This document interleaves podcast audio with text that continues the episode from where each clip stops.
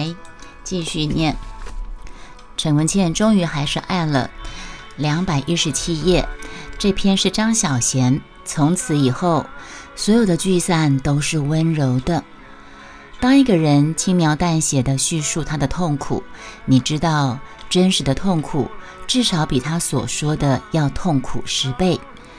文倩把致癌的过程写得那么轻松幽默，我仿佛看到病床上那个戴着墨镜、染了一头亮紫色头发、身上穿着。苏绣披风的神奇女侠，我也闻到了病房里鲜花的香味跟台中肉圆的味道，听到生日会上的歌声和笑声。然而，当大家都散去之后呢？无论拥抱着多少爱，病人终究是孤单的。我看到一个刚刚做完大手术的虚弱女子，那些无法成眠、得靠吗啡镇痛的夜晚，那是精神跟肉身多么大的折磨，那是亲情也无法抚慰的痛楚。我了解，因为就在三年前，我陪伴我爸爸走过那一段路。这篇是张小娴，张小娴也是华华人世界。著名的作家，华人作家，嗯，一个人应该有的病，我爸爸都有：糖尿病、肾癌、末期肾病，还有心脏病。最后把他带走的是多重器官衰竭。等一下，哦我继续放音乐。刚好我就翻到这一篇。那其实莫愁，嗯，在今年。年初也是送走爸爸，对，所以照顾病人的心情，陪伴病人，看着亲戚老者，呃，在病床病床上的状况，嗯，非常能够感同身受，对，好，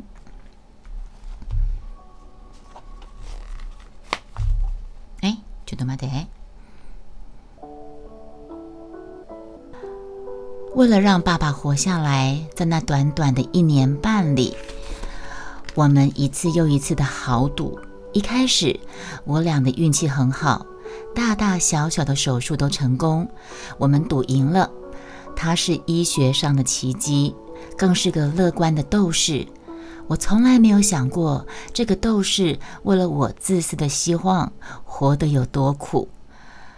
这个我倒没有。我记得莫愁雅轩记得我在照顾爸爸那段过程，嗯，每次面临医院要我们签签，是不是要有一些急救什么东东的？我跟两个弟弟跟妈妈，我们都一致认为不要再让他受这么多的苦。对我们，所以我们不愿意看了一个八十几岁的老先生。已经受尽了折磨了，还要再受那些一些不必要的，所以我们都全部都先放弃。对，那这个这个张小娴他讲的是他们这个斗士为了他的自私希望而活得有多苦。当然我知道这个是很难的啦，我永远忘不了那个下午，在他接受另一个心脏手术的前一天，我去医院看他。我进去病房的时候，他站在窗前看着窗外。当他听到我在背后喊他，他转过身来对我说：“要是这一次手术不成功，就别再救他了，太辛苦了。”这是他唯一一次想要放弃。每一次，当我想起这一幕，我还是会哭。唉，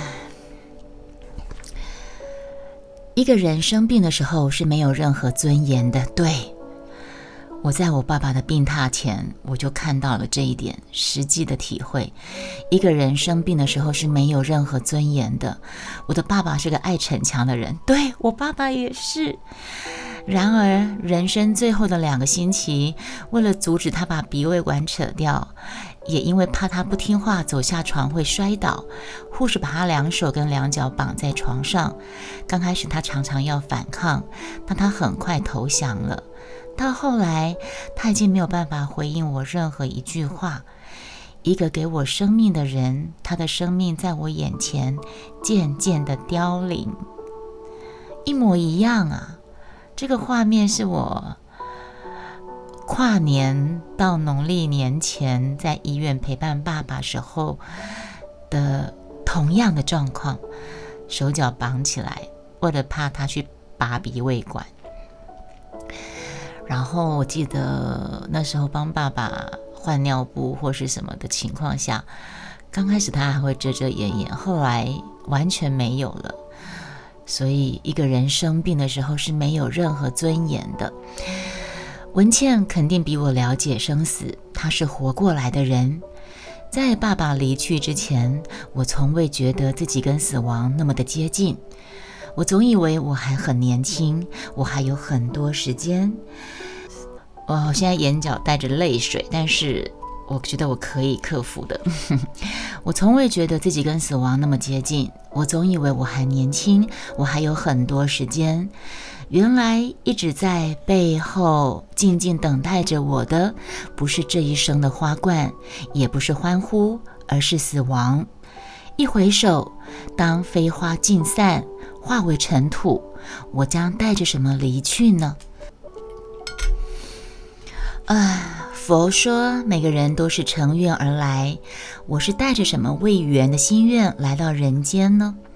它里面朋友，你们是带着什么心愿来到人间的呢？嗯，它里面朋友，刚才我念到佛说每个人都是乘愿而来的，那。这个作者张小娴自问：“我是带着什么未圆的心愿来到人间呢？这一生的奔波劳苦是为了偿还，还是为了报恩呢？”你们大家问自己这个问题：你们是乘着什么未圆的心愿来到人间？你们是为了偿还，还是为了报恩？白白，你是为了偿还还是报恩？莫愁、雅轩觉得我是来报。我是来还还债的，我是来还很多很多啊前世的债的。那天我论文的指导老师跟我说，许多女作家到了五十岁都信了佛。那一刻，我在想，为什么呢？是不是到了人生半百之年，这些激情、多情又痴情的女子，终于耗尽了她们的感情？曾经的愤世嫉俗，现在看来都显得有点肤浅跟幼稚；而今的爱情却不知不觉多了一分慈悲。他终于舍得放下自我，也明白了聚散。啊，这句话说到我心坎里了。我明白了聚散。我今天还在。我今天还在鼠妹，欢迎想报仇，白白，你今天你今生是为了报仇而来的是吗？好，OK，我今天才在我的呃我的 IG 线动发了一篇，发一篇什么呢？二零二零年的六月，现在是中场插播。二零二零年的六月下旬接触 Wave，很快的我就开台了。啊，因为莫愁雅轩本身就是做声音工作的，所以当我知道 Wave 这个平台之后呢，我很自然的就把这边当成是我声音工作的一个延续。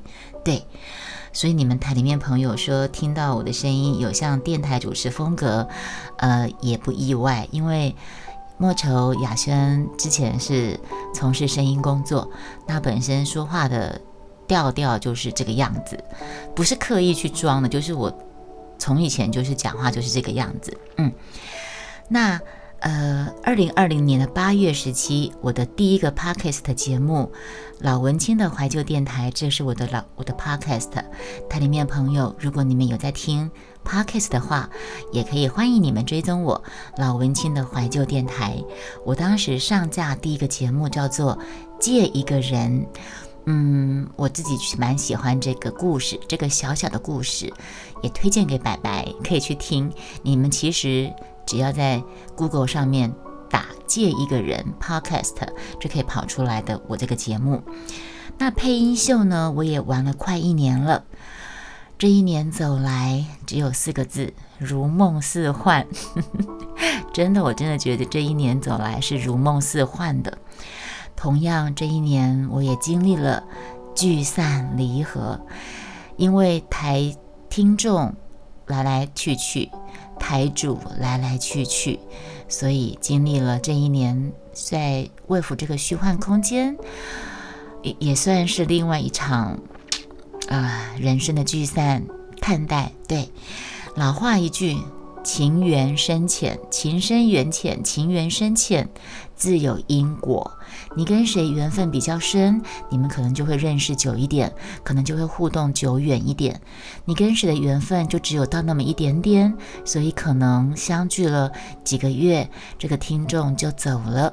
可能你在这个台的台听呃，在这个台主里面，台主的台里面很开心的好几个月，可是你们缘分到了，他就。收台了，他就不，他就再也不开台了。嗯，缘分深浅自有因果呀。那天我论文的指导老师跟我说，许多女作家到了五十岁都信了佛。我这边讲过了，对我们多了一份慈悲，她终于舍得放下自我。